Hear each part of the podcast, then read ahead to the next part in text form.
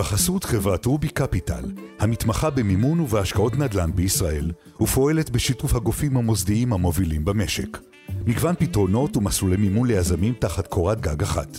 לפרטים חפשו בגוגל רובי קפיטל, בכפוף לתקנון המופיע באתר. אני אומרת לעצמי, אוקיי, אני בת 30, אני עד לפני רגע חשבתי שיהיה לי משכורת ופנסיה וכן, כל מה שקשור בעבודה בבית חולים עד 120, ופתאום כל הדבר הזה איננו. ואני אומרת לעצמי, מה אני אעשה עכשיו? אני חייבת משהו. ואני אומרת, אוקיי, אני אקנה דירה להשקעה. יותר מהפחד של מה אם זה לא יצליח, היה לי את הפחד של לא תהיה לך פנסיה ולא תהיה לך הכנסה, ובאותם שנים זה הרבה יותר הטריד אותי. אז בעצם גיליתי שמדירה קטנה, גיא, כל עוד אתה פותר לאנשים את כל הצרכים שלהם, המטראז' הופך להיות הרבה פחות רלוונטי. ואגב, אה, אה, חשבתי על זה היום, שמעולם לא קרה לי שסוחר הגיע עם מטר למדוד את הדירה. דניאלה דנור מרמת השרון רצתה להיות רופאה, ובניגוד לרבים אחרים, אפילו הצליחה להגשים את החלום. אלא שאחרי שנה בסורוקה היא החליטה לחשב מסלול מחדש ולהשאיר מאחור את שנות הלימודים והמשמרות הארוכות, ולצאת לדרך חדשה. ספק אם נדל"ן היה בכלל בראש שלה, אבל המחשבות הטורדניות על פנסיה הובילו אותה לרכוש ב-2012 דירה להשקעה בבאר שבע, ואז נפתח לה התיאבון. היי, אני גיא ליברמן, ואתן ואתם מאזינים לכסף בקיר, פודקאסט השקעות הנדל"ן של גלובס, והיום נצלול לעולמה של דניאלה. למה דווקא נדל"ן ואיך זה שהיא נמשכת כל הזמן למיקרו דירות? מדוע הפרויקט שבו היא השקיעה בתל אביב ושנמרח כבר תקופה ארוכה דווקא לא נחשב אצלה כטעות? ומדוע עם כל הניסיון שצברה היא כיום פוזלת לנדל"ן שבחו"ל? אז תתרווחו לכם במושב באוטו או שתגבירו קצב אם אתם בג'וגינג, כי אנחנו נכנסים לעניינים. דניאלה, שלום, התחלנו. ספרי לנו קצת עלייך. שלום, שמי דניאלה דנור. Uh, עד 2012 הייתי רופאה בסורוקה, ובעצם uh, מאותה נקודה ועד היום, בשנים האחרונות אני מעצבת פנים עצמאית, עם אהבה גדולה לעולם הנדל"ן, ולא מעט uh, ניסיון גם בתחום. נשואה, גרה ברמת השרון, תשמעי, השאלה המתבקשת, והפעם הראשונה שנחשפתי לסיפור שלך, זה מה גרם לך לעזוב את תחום הרפואה, אחרי כולנו, כל מי שמאזין, בטח אה, מדמיין לעצמו את השנים שצריך להקדיש לנושא הזה, מה גרם לך לעזוב ולעבור לתחום אחר לגמרי. הסיפור פחות או יותר אה, מתחיל, הייתי אומרת, אה, בשנה האחרונה שלי, להכשרה. בעצם זה שש שנים של לימודים, ואז בסוף יש שנה אחת של התנסות בבית החולים, מה שנקרא סטאז'. ואני את השנה הזאת עשיתי בסורוקה, אה, בזמן שאני גרה ברחובות, זה אומר שאני כל יום בעצם אה, נוסעת מרחובות לבאר שבע.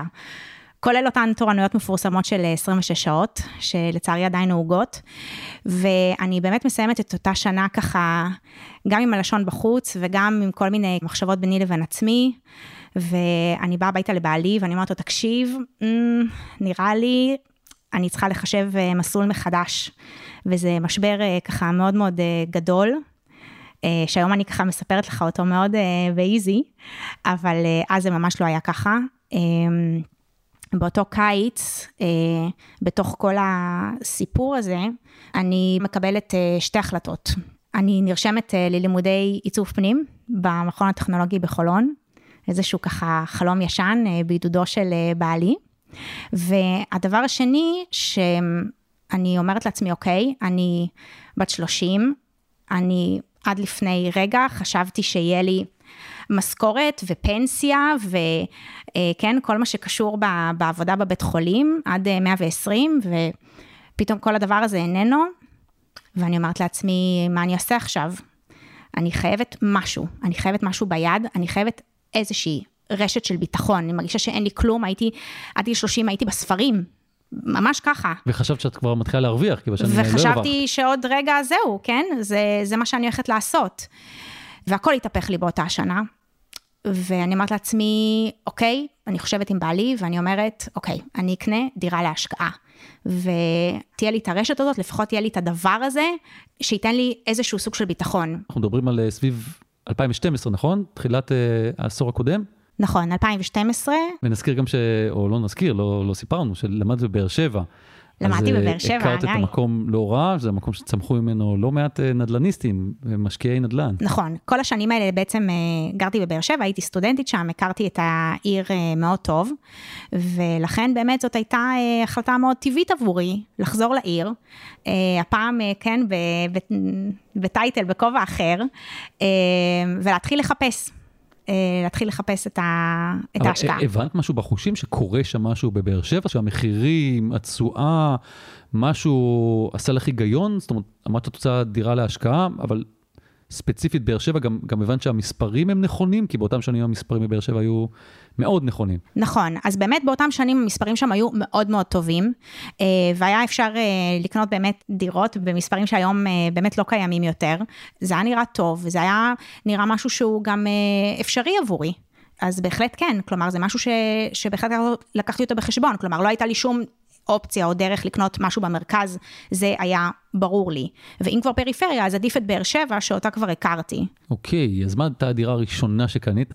חיפשתי דירות שהן יהיו בעצם בתק, תחת התקציב שלי. שהוא היה? הדירה הראשונה, 320 אלף ש"ח. ובעצם אה, כל מה שהיה פחות או יותר בסכומים האלה של ה-300 אלף, היו דברים מאוד מאוד קטנים. אז מתוך, כן, אה, מה שהייתה לי אפשרות באותו רגע, פשוט לא, לא, לא היה לי יותר. ראיתי המון המון דירות, כן, שפחות או יותר אה, ב, ב, בסדרי גודל האלה, דירות לא מאוד גדולות. בסופו של יום רכשתי אה, סוג של אה, דירת גן במין אה, שיכון אה, כזה ישן. דירת גן זה בגלל שמישהו ככה ניכס לעצמו חלק מהגינה, ובגלל זה זה דירת גן?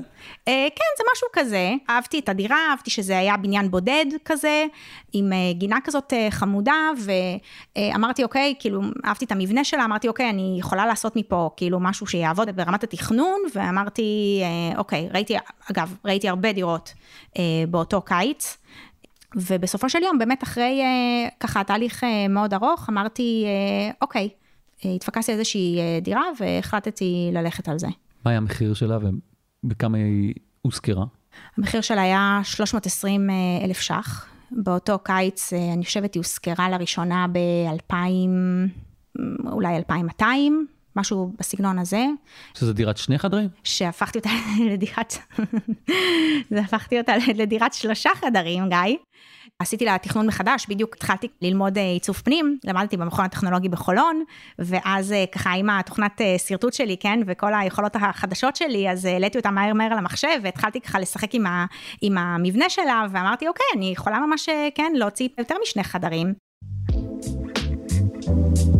אז דניאלה רכשה את הדירה הראשונה בחייה, כשהיא מספרת לי שעל סכום הרכישה היא גם הוסיפה כסף עבור שיפוץ. הלכנו איתה לשיפוץ, לא קטן. אמ, אחרי השיפוץ היא הכניסה שני שותפים לדירה, אם כי היא מודה שלפחות בשלב הראשון זה לא ממש העלה את דמי השכירות באופן משמעותי מדי. כך או אחרת, התשואה השנתית שהיא גרפה מהרגע הראשון עמדה על... אני זוכרת, אני חושבת משהו בסביבות ה-7% תשואה. מבחינתי זה היה, אה, זה, זו באמת הייתה הצלחה. אז הנה, אז הרווחת גם אה, דירה וגם אה, case study ראשון ל- ללימודים שלך. נכון, זה באמת היה case study אה, ראשון, אז בזמנו, ובאמת מא- מאותה נקודת זמן, ככה דברים התחילו להשתנות עבורי. אגב, את הפרק הזה הקלטנו במטבח של דניאלה, ובשיחה שקיימתי איתה ועם בעלה לפני שפתחנו מיקרופונים, איכשהו הגענו לדבר על זה שלפחות בתחילת הדרך, בסביבה הקרובה שלהם, לא ממש בירכו על המהלך, או שאולי אני אדייק, אלו ספקות. אני מאמין שרבים ממי שמאזינים לנו מתחברים מאוד לתחושה הזו שהסביבה לא ממש מבינה את הלך הרוח שלכם, וכידוע מדובר באנשים שיש להם השפעה עצומה על ההחלטות שלנו, אמא, אבא, חברים קרובים. אז הנה מה שדניאלה חושבת על ההתחלה שלהם ועל התחלות בכלל. הרבה אנשים אמרו לי, מה, ואת לא מפחדת? אז, אז כן, זה היה מאוד מפחיד לקחת דירה ולשפץ אותה מבלי לדעת האם היא באמת תושכר, והאם אה, באמת יהיה לזה ביקוש, ומה יקרה לה אה, עם השנים, ואני אצליח אה, לתחזק אותה בשלט רחוק, וכל מה שכרוך בזה. אבל אה, אני חושבת ש... יותר מהפחד של מה אם זה לא יצליח, היה לי את הפחד של לא תהיה לך פנסיה ולא תהיה לך הכנסה, ובאותם שנים זה הרבה יותר הטריד אותי.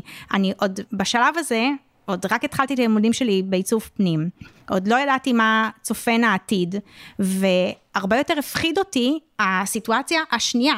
וגם היום בשיחות שלי עם אנשים, הם שואלים אותי, כן, על הדרך שלי ועל מה שאני עושה, ואני אומרת להם, בעיניי זה הרבה יותר מפחיד לא לעשות. אני תמיד אומרת שאף פעם לא קרה לי שאנשים לא הרימו גבה על, על מה שקניתי, ובעיניי זה דווקא היה סימן להצלחה. נכון? כי אם אנשים לא מרימים גבה, אז אולי זה אומר שקנית משהו יותר מדי מיינסטרים, ואני תמיד אמרתי שצריך לקנות משהו על הגבול.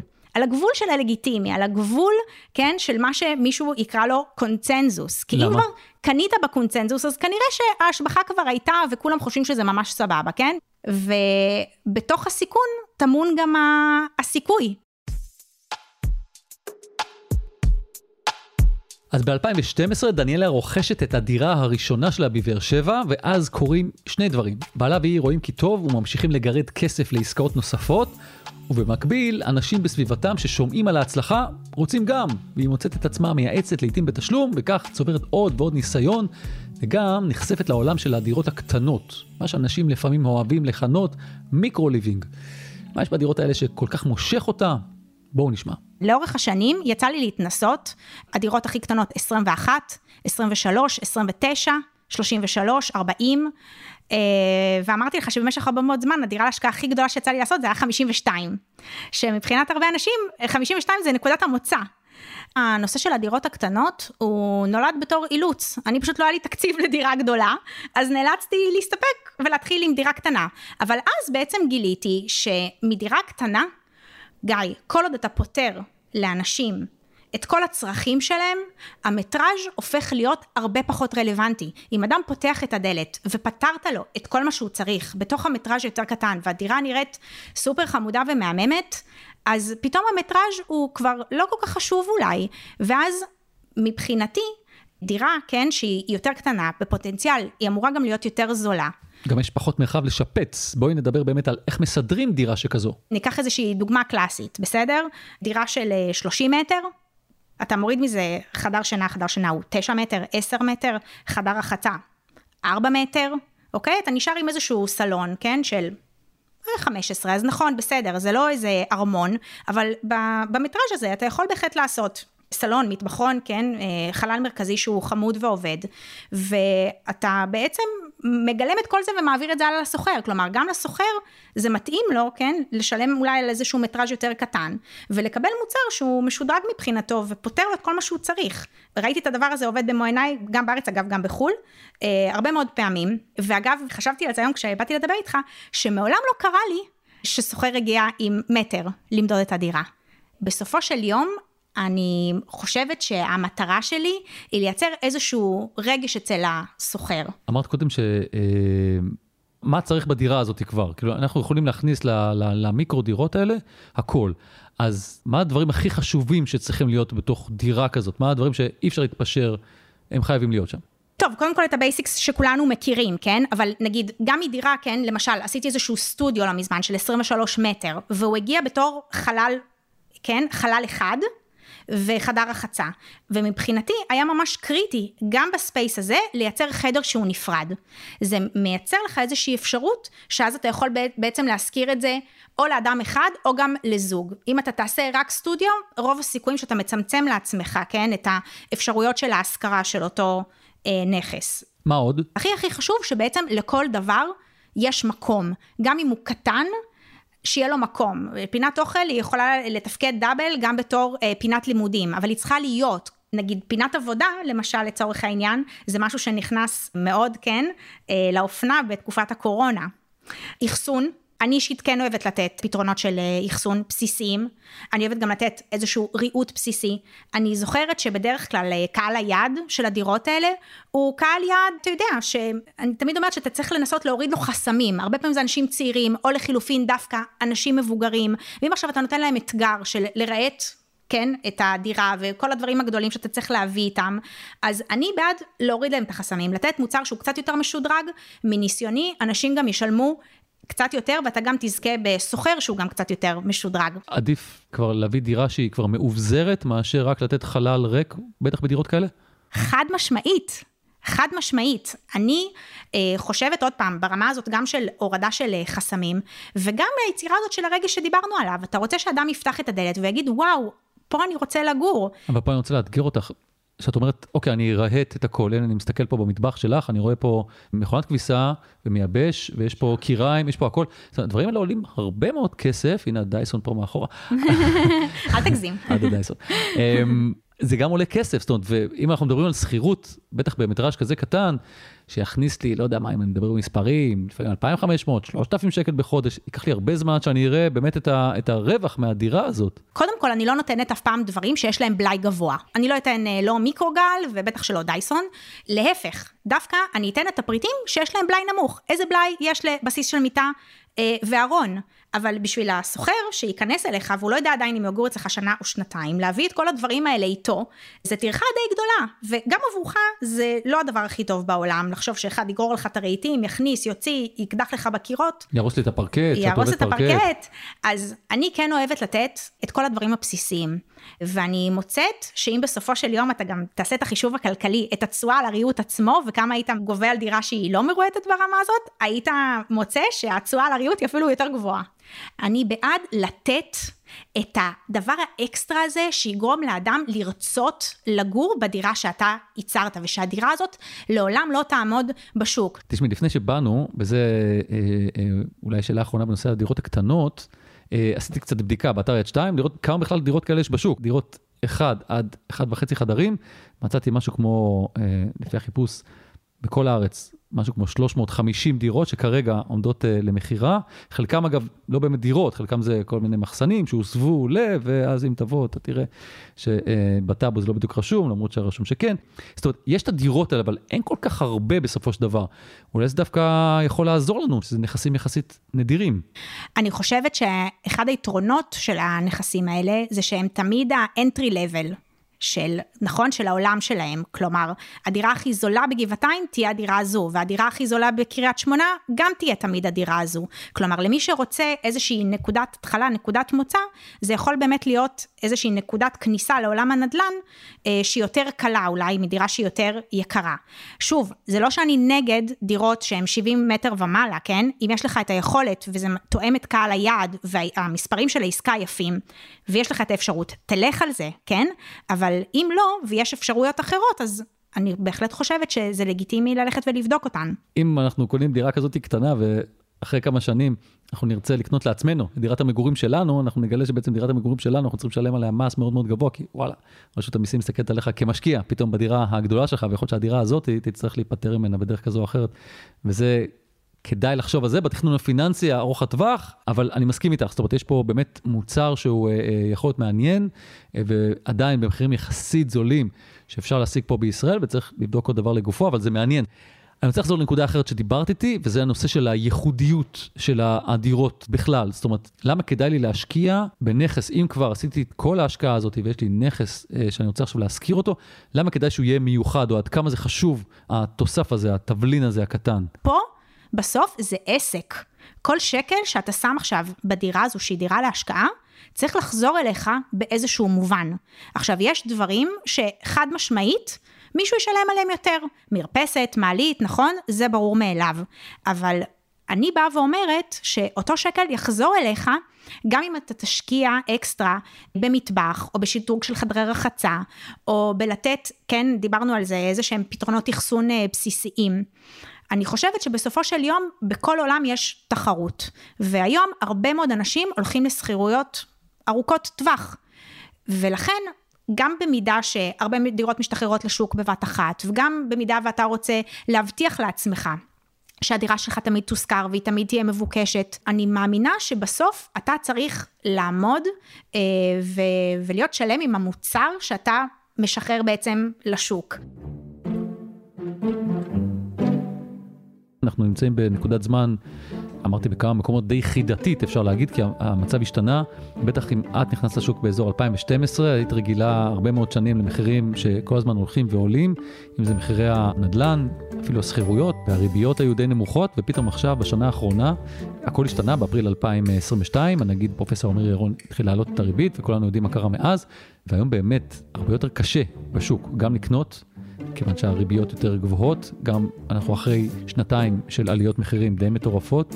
איך את מזהה את השוק היום, או מה את יכולה להמליץ לאנשים שעכשיו רוצים להיכנס לשוק? אז אני חושבת שקודם כל זה מאוד מאוד תלוי, וכשאנשים תמיד אה, מתייעצים איתי מה, מה לקנות או מה נכון לעשות, אז אני אומרת להם שהם קודם כל צריכים להגדיר מה המטרה שלהם. האם זה משהו שהוא לקנות ולהחזיק בו, האם זה משהו שלקנות לתקופה ואז למכור, בניסיון להגדיל את ההון העצמי שלהם, באיזה נקודת זמן בחיים הם נמצאים, וגם uh, מה רמת הסיכון שהם uh, יכולים לסבול, נכון? אבל אם אני חוזר אחורה למקרה הפרטי שלך, את התחלת ב-2012, אני משער שלקחת את מקסימום המשכנתה שיכולת. נכון? נכון? אז אפשר גם 90 אחוז, אם אני לא טועה, אני לא יודע כמה לקחת בדיוק. היה 70, 70 אחוז היה. 70 אחוז, מדירה של uh, עלתה בערך 320, uh, זאת אומרת שלא היית צריכה להביא כל כך הרבה כסף מהבית. נכון. היום דירה דומה בבאר שבע, כמה זכור לי, לא מתחיל לפני 600 אלף שקל, וזה דירות באמת ברמות די נמוכות, ושהוא צריך להשקיע עליהם לא מעט שיפוץ, זאת אומרת צריך להביא הרבה יותר כסף מהבית גם. נכון. המצב גם הוא שונה, וגם הריביות היום די גבוהות. אני לא יודע אם את תרשי לי להזכיר, אבל אפילו את פנית לחו"ל וקנית אה, דירה בפולין. זאת אומרת, אה, נכון. משהו פה כן השתנה. זאת אומרת, השאלה בכלל, האם היום זה בכלל זמן נכון להיכנס לשוק הזה? היה ואין לך דירה משל עצמך ואתה לא חובב סיכון, כן הייתי אומרת, שוב, זה הכל שאלה של מספרים בסופו של יום, כן? צריך ללכת ולעשות את הבדיקה, וכל אחד אה, שיראה גם איזה סוג של תשואה היה מרצה אותו, כן? זה דבר אחד. אמ, לגבי עצמי, כן, אני ראיתי שהמחירים פה אה, אמ, הולכים, אה, נכון, הולכים ועולים, והסכום שאתה צריך היום אה, בשביל לקנות דירה הוא די מטורף. וגם אני חושבת, כאילו, אתה יודע, שאחרי שכבר הייתה לי את כל ההתנסות הזאת, ואמרתי, אוקיי, אני, אני בשלה למשהו נוסף. אני לא יודעת אם הייתי משקיעה בחו"ל בהכרח בתור הדירה הראשונה שלי. אני דווקא מרגישה שבזכות הניסיון שהיה לי פה בארץ, אז הרגשתי יותר בנוח, שאני כבר מכירה פה מספיק זמן את התהליך ואני מבינה את הסיכונים, ואז אמרתי, אוקיי, מה הדבר הכי גרוע שיכול לקרות, כן? אה, אני אקנה את הדירה, אוקיי, זה לא יהיה הדבר הכי מוצלח, אני אמכור אותה. אה, אני חושבת שכל הדרך הזאת שעשיתי באמת אה, עזר לי ככה לקחת את הדברים יותר בפרופורציה, וגם הסקרנות הזאת של איך זה יהיה באמת לעשות עסקה מעבר לים. אז באמת בקורונה רכשתי דירה ראשונה מעבר לים. אגב, 23 מטר. עוד פעם, חזרת למיקרו. ברור, זה הדירות הכי טובות, גיא, אמרתי לך. אז עשיתי איזשהו אה, ככה אה, אה, ניסיון ראשון, ואני בכלל לא שוללת, כן, להמשיך ולהשקיע בחו"ל. אני כן מאמינה אבל, אני אגיד לך את זה, שבכל נקודת זמן, אם אתה באמת באמת רוצה להשקיע אה, ואתה, יש לך את האג'נדה שלך, כמו שלי היה, לדאוג לעצמי לאיזושהי פנסיה עתידית ולאיזושהי רשת ביטחון, וכמו שאמרתי לך בהתחלה, בעיניי הרבה יותר מפחיד לא לעשות. היום עם האינפלציה והכסף שנשחק, ועם זה שהפנסיות שלנו הולכות ומדלדלות, ואף אחד לא יודע מה הוא באמת יקבל ממה שהוא מפריש, כן, לקרן כזאת או אחרת, אני תמיד העדפתי לקחת את הגורל שלי בידיים שלי, ולעשות לפי מה שאני מבינה ויודעת, ושהדברים האלה יהיו בשליטה שלי.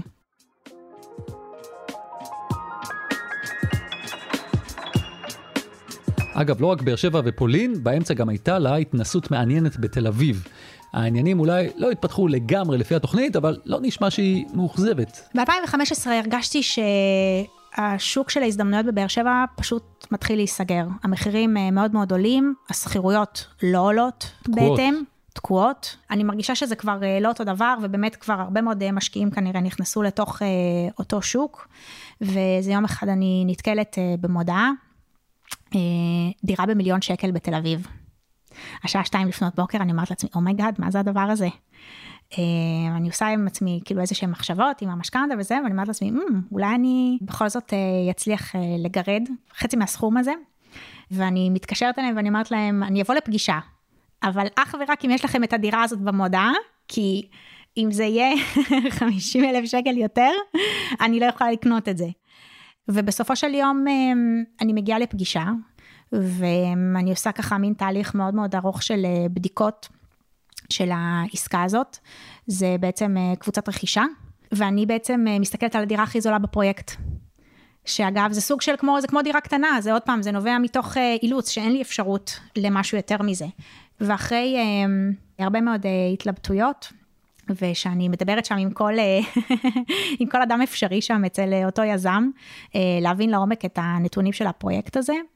אז אני מחליטה לרכוש את, ה, את הדירה הזאת. וזה היה לפני הרבה מאוד זמן. תוך כמה זמן הבטיחו שהפרויקט יהיה בנוי? אני חושבת שאז דיברו על לוחות זמנים של אולי שלוש שנים, חמש שנים. ובמציאות? תשע. אוקיי. אז אה, ממש אה, בימים אלו אני עומדת לקבל את המפתחות של הדירה הזו.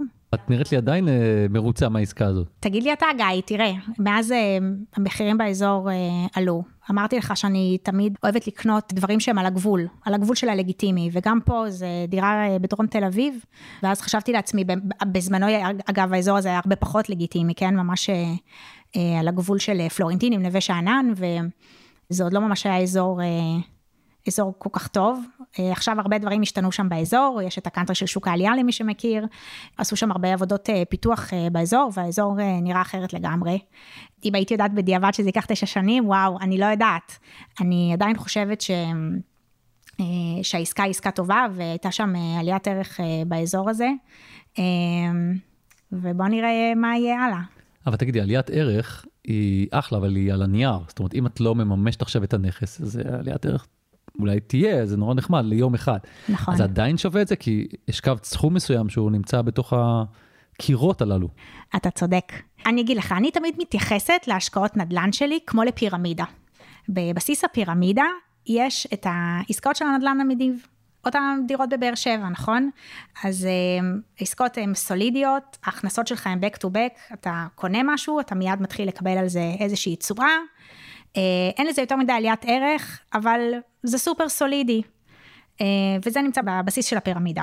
במרכז של הפירמידה אה, נמצאות עסקאות כמו של עליית ערך, כמו הדירה הזאת בתל אביב. אין על זה תשואה מ-day one, זה לא back to back, אתה לא יודע מתי אתה תראה את התשואה או את העליית ערך, זה משהו הרבה יותר ספקולטיבי, אבל אם אתה קונה קנייה טובה, כמו בתל אביב ואזורי ביקוש, אז בסופו של יום הערך שזה עולה, נכון. בשביל לקבל את זה חזרה, אתה תמיד תצטרך לממש את זה, אבל זה בכל עסקה בעצם שאתה עושה עבור עליית ערך. ובקצה של הפירמידה נמצאות העסקאות הסופר ספקולטיביות, כמו הדירה הזאת בפולין, שאני עוד לא יודעת מה יהיה איתה בעתיד, שזה באמת איזשהו wild card כזה, כן? ואז אני רואה את זה, כן, שכל אחד אה, יחליט לעצמו מה, מה התמהיל שיכול לעבוד עבורו. ותשאל אותי, אני לא יודעת, אה, כן, בפעם הבאה, אה, ועוד, אה, לא יודעת, כמה שנים שתראיין אותי שוב, מה קרה עם הדירה הזאת, והאם אני חושבת שזאת הייתה עסקה טובה ככה ב long run. אז אם אני חוזר לדניאלה של 2012, שחששה מה יהיה עם הפנסיה, היום את כבר פחות חוששת? אמ, זו שאלה טובה. אני עדיין חושבת שאני לא רגועה. אני, אנשים כזה מסביבי גם שואלים אותי את השאלה הזאת, ואני אומרת להם, אני עוד לא רגועה. אני גם חושבת שבאיזשהו אופן אה, יש בזה, בנדל"ן יש משהו שפותח לך את התיאבון. אז, אה, אז, אז אני עוד לא רגועה מהבחינה הזאת, וזו שאלה טובה, אני אצטרך לחשוב עליה. אוקיי, okay, אז כדי לפנות לדניאל הזמן לחשוב, אנחנו ניפרד כאן ונעבור מיד לפינת הפרשנות שלנו, שם מחכה לנו, כמו תמיד, פרשן הנדל"ן הבכיר של גלובס, אריק מירובסקי. אהלן אריק. שלום וברכה גיא. אריק, אנחנו פוגשים פה היום משקיעה שלא חוששת ללכת שוב ושוב ושוב על דירות קטנות, מיקרו ליבינג, מיקרו דירות. איך אתה רואה את התוכנית הזאת שלה? זה היה לי ממש כיף לשמוע את הסיפור שלה. גם מהרקע האישי, הלימודים הקשים שהיא השקיעה ברפואה ולפתע הסבה שהיא עשתה לכיוון שונה לחלוטין. וגם זה שהחליטה להתמקד בדירות קטנות וכמו שאתה אומר מיקרו קטנות. זאת אומרת גם אתה יודע דירת 60 מטרים היא נחשבת אצלנו לדירה קטנה אבל היא לא מדברת על 60 מטר רבוע, היא מדברת על 30 אה, מטר רבוע. זאת אומרת דירות ממש קטנות. וזו השקעה מאוד מאוד מעניינת שיש לה יתרונות ויש לה חסרונות אבל uh, היא מראה על איזושהי נטייה ואיזשהו כיוון מאוד מסוים שדניאלה הולכת אליו, וזה מרתק ומקורי. אני זוכר שאמרת לי בעבר, לא להסתנוור מהמחיר הזול. זאת אומרת, זה שהדירות על המחיר שלהם הוא זול, זה לאו דווקא אומר שתהיה פה השקעה טובה. נכון. באופן עקרוני, אני מתכוון לזה שכשמחיר דירה הוא זול, תבדוק מה קורה. יכול להיות שזה מציע, אבל ההסתברות לזה היא קטנה. יכול להיות שזה פשוט השוק במקום שם, השוק הוא זול, ואז תבדוק למה המחירים שם כל כך נמוכים. אבל כשמדובר בדירות קטנות, המחיר נמוך משום שהדירות קטנות. גם, אתה יודע, דירה קטנה בתל אביב יכולה לעלות בקלות 2.5-3 מיליון שקל. לגמרי. הכל יחסי לשוק המקומי. תגיד, אם כבר מדברים על הדירות הקטנות האלה, היום כבר כמעט לא בונים כאלה דירות, אז גם העניין של ההיצע הנמוך, אולי גם זה תורם, אה, או עשוי לתרום, לייחודיות שלהם. קודם כל זה נכון. הדירות האלה של חדר שניים אף פעם לא היוו משקל מאוד גבוה בבנייה, למעט אולי בשנות ה-50 וה-60, שבאמת בנו הרבה מאוד יחידות דיור קטנות של עד 50 מטר. אבל אם אנחנו מדברים על השנים האחרונות, אז דירות של חדר שניים מהוות בערך 6 אחוז או 8 אחוז מכלל הבנייה בארץ. זאת אומרת, זה אחוז מאוד קטן מכלל הבנייה. טוב, אני, לגבי הסבה של דניאלה לרופאה, אני, שלא ייקחו את הרעיון הזה יותר מדי, שישארו לנו רופאים טובים ביד. זה גם נכון, אבל אני רוצה להגיד לך, תראה, בדירות הקטנות יש לך יתרונות. אתה יודע, היתרון הכי בולט, ואתה דיברת על המחיר, אז התשואה שאתה מקבל על הדירות האלה היא הגבוהה ביותר. אין לך מטר רבוע שאתה לא מקבל ממנו איזושהי תמורה, אתה לא יכול להגיד שמשהו שם מיותר מבחינת כלכלית. אתה יודע, אתה יכול על דירה קטנה לומר שעלויות ההחזקה והארנונה שלה הן אה, זולות יחסית. במקביל גם שכר הדירה יחסית נמוך, אה, ואולי זה יכול לעניין יותר שוכרים. אבל יש גם את הצד השני של המתרס. השוכרים שיבואו לדירות מהסוג הזה, הם אה, אולי זוג ללא ילדים, או רווקים, רווקות, פנויים, פנויות. הרבה מאוד שוכרים יעדיפו משהו יותר גדול.